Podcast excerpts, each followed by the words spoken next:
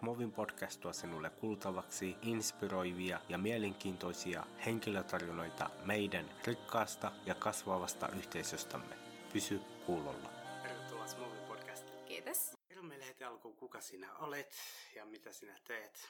Mun nimi on Aijän ja mä oon vastavalmistunut farmaseutti ja mä toimin SMOVin ja HYMOn puheenjohtajana. Eli SMOV on Suomen muslimiopiskelijoiden verkosto ja HYMO Helsingin yliopiston muslimiopiskelijajärjestö. Mashallah. Miten sä päädyit SMOVin että HYMOn puheenjohtajaksi? No, näillä on vähän eri tarinat. SMOVilla on selkeämpi, suorempi tarina.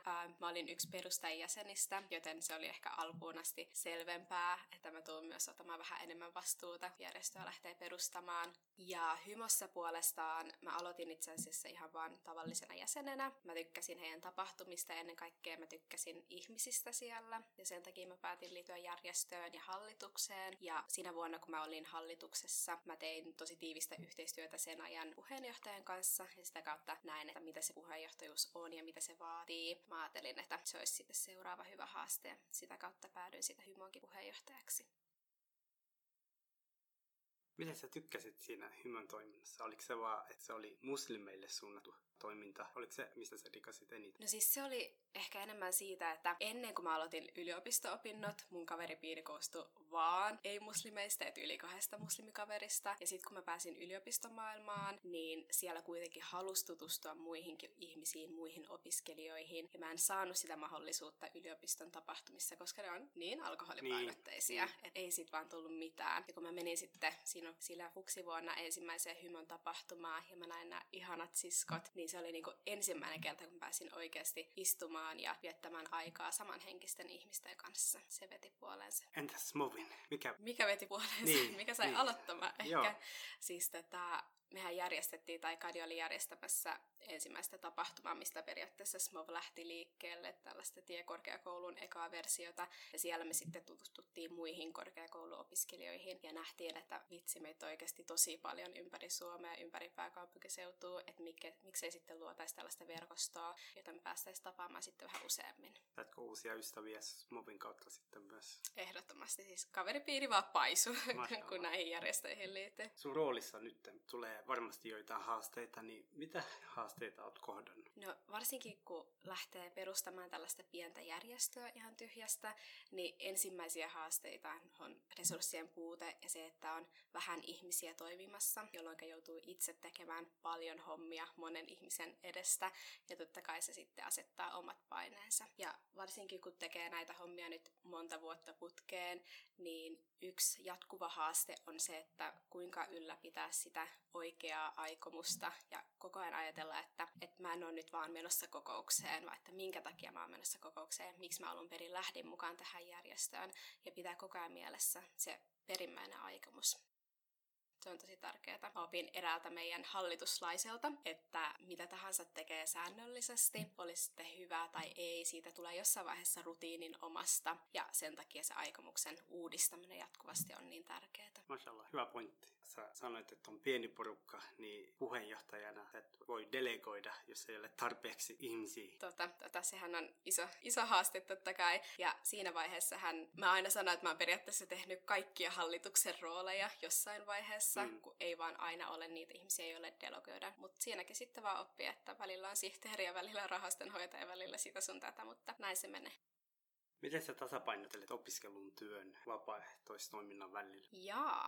Silloin kun mä vielä opiskelin yliopistolla, se tuntui siinä vaiheessa tosi hankalalta, koska yliopisto-opinnothan on aina vaativia, ja silloinkin mä tein jo osa-aikaisena töitä ja 2 järjestön puheenjohtajuus. No, nyt jälkeenpäinhän on helppo analysoida, että mikä siinä sitten meni pieleen, niin mä sanoisin se, että mä en hirveästi pitänyt tällaisia vapaa-päiviä, koska mä näin aina järjestötoiminnan sellaisena miellyttävänä tapana viettää vapaa-aikaa. Saatoin sanoa, että hei, nyt mulla on vapaa viikonloppu ja oikeasti mulla oli kokouksia tyyliin. Niin mä sitten myöhemmin vasta opin sen oikeasti vapaiden päivien merkityksen ja palautumispäivien tärkeyden. Että se on nyt se, mistä mä oon yrittänyt pitää kiinni, joka auttaa aina jaksamaan. Ja nyt kun taas koulu on ohi, niin se tasapainottelu on entistä helpompaa. On taas vähemmän tehtävää. Kuulostaa hyvältä. koulu on ohi, sä voit periaatteessa vaan keskittyä pelkästään työhön, mutta mikä motivoisi sinua niinku jatkamaan vapaaehtoistoiminnassa? Ja mun isosisko hän aina sanoo mulle, että hei, sä oot jo valmistunut, mitä sä teet näissä opiskelijajärjestöissä edelleen? En mä tiedä, siis tätä on kuitenkin tehnyt pitkään, niin totta kai sit tulee vähän kuin elämäntapa, se on osa sun elämää. SMOVissa ja HYMOssa, mikä motivoi jaksamaan kuitenkin edelleen se, että mä uskon molempien järjestöjen visioihin, mä haluan kehittää edelleen molempia järjestöjä ja luoda sellaista yhtenäisyyttä muslimeille, että se on se iso tavoite, jonka takia jaksaa edelleen tehdä töitä. Ja sitten totta kai se motivaatio välillä myös hiipuu, mutta siinä aina auttaa meidän ihanat hallituksen jäsenet, että he on aina tukemassa ja aina kun tuntuu, että itsellä taas on liikaa tehtävää, niin he huomaa sen saman tien. Mua aina naurattaa, miten molemmissa hallituksissa meidän jäsenet on oppinut lukemaan mua hyvin ja näkee saman tien, jos mulla on liikaa tehtävä, kysyä, että ajan, onko kaikki hyviä, voidaanko me tehdä jotain sun puolesta, että he näkee sen. Että se on ollut myös sellainen auttava tekijä, mikä auttaa aina jaksamaan. Ja me kaikki ymmärretään kuitenkin hallituksissa, että jokaisilla on se oma kiireaika, että kukaan ei pysty ympäri vuoden antamaan 100% hallitustyölle. Että sit kun osa on kiireisempiä, niin toiset ottaa vähän enemmän vastuuta. Mitä sä oot oppinut sun roolista nyt? Tai vapaaehtoistoiminnasta yleisesti? Vapaaehtoistoiminnasta yleisesti. Tiedätkö, kun aina sanotaan töitä hakiessa, että vapaaehtoistyö näyttää tosi hyvältä CV:ssä, niinhän se onkin. Mä ehkä veisin sen ajattelun vielä askeleen eteenpäin, että se, että sä saat sun työhön mukaan niitä vapaaehtoistyön oppeja, vasta näyttää hyvältä. Mä annan tästä esimerkin, että järjestötoiminnassahan korostuu se, että ideoidaan jatkuvasti ja sitten toteutetaan myös niitä ideoita. Ja maailmahan on yleisesti täynnä hyviä ideoita ja kaikilla on hyviä ideoita, mutta niiden toteuttajia on oikeasti tosi vähän. Ja nyt kun järjestöissä taas oppii sen, että jos sä et jatkuvasti ideoi ja toteuta niitä, niin se järjestöhän oikeasti lähtee siitä hiipumaan. Mä oon itsekin pystynyt hyödyntämään sitä omassa työssä. Et jos mä ajattelen itsekin viimeiset puoli vuotta, että kuinka monta projektia mä oon omassa työssä saanut aloitettua ja tehtyä, niin en mä kylmiltä edes pysty laskemaan. Se on vaan sen takia, että on oppinut siihen kulttuuriin, että näkee, että jokin ei mene hyvin, tai että jossain on parantamisen varaa, sit vaan etsii ratkaisua ja tekee sen. Että aina jatkaa sellaista tekemistä, että jää odottamaan, kun kaikki olosuhteet on täydellisiä ja kuu on oikeassa asennossa ja muut vaan. Että sulla on idea, sit sä lähdet toteuttaa sitä. Joo, sinne oppii paljon kaikenlaista. Oppii monia hyödyllisiä taitoja. Projektihallintaa, projektin vetämistä, vastuunottamisesta. Puhumistaidot, esiintymistaidot ehdottomasti. Ja sitten yksi sellainen asia, minkä mä oon myös huomannut, on se, että oppii vaan olemaan välittämästä sellaisista pienistä asioista. Että mä huomaan, että ehkä alkuaikoina mä häiritsin sellaiset tekijät, että sano jollekin vaikka, että hei, voit sä tehdä tällaisen tehtävän? Ja joo, totta kai voin tehdä. Ja sit 3 viikon päästä mitään ei ole tapahtunut. Mut nykyään samanlaisissa tilanteissa mä ajattelin, että you know what, it's okay. Että ehkä tällä henkilöllä on vaan ollut omia kiireitä. Ehkä sillä ei ole oikeasti ollut aikaa. Ehkä mä en ole antanut tarpeeksi hyviä neuvoja tai ohjeita, tukea. Että antaa aina sen niinku benefit of doubt ja ajattelee sen niin, että me kaikki tehdään tätä kuitenkin vapaaehtoisesti. Lyhyesti sä opit työskentelemään kaikenlaisten ihmisten kanssa. Ehdottomasti. Ja olemaan kärsivällisempi. Ja. Mitä sä toivot tulevaisuudelta? Tulevaisuudelta, jos järjestöjen suhteen mietitään, no HYMOssähän mulla on nyt meneillään viimeinen hallituskausi. Mä oon jäämässä eläkkeelle parin kuukauden päästä. Wow.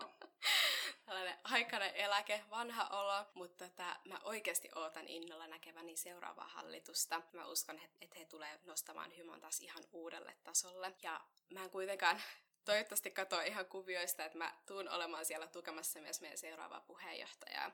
SMOVissa taas mä tuun pysymään vähän pitempään vielä täällä. Meillä on suuret tavoitteet ja isot visiot, niin jatketaan täällä vielä. Et mä oon tosi iloinen, että mä saan olla vetämässä tällaista mahtavaa tiimiä. Hieno kuulla. Ennen kuin lopetellaan, onko sulla viimeisiä ajatuksia? Kaikille niille, jotka miettii, että kannattaako järjestöihin liittyä tai näin, niin mä sanoisin, että näihin järjestöihin liittyminen on oikeasti ollut ainakin itselläni yksi mun elämän parhaita päätöksiä. Siinä kehittyy niin paljon, siinä saa ikään kuin lisää sisältöä elämäänsä ja oppii sellaisia taitoja, mitä ei muualla välttämättä oppisi. Ja ehdottomasti suosittelen, kannattaa liittyä. Ja varsinkin jos HYMOon tai SMOViinkin haluaa liittyä, niin muuhun voi aina ottaa yhteyttä. Tervetuloa. Mashallah. Kiitoksia oikein paljon. Kiitos.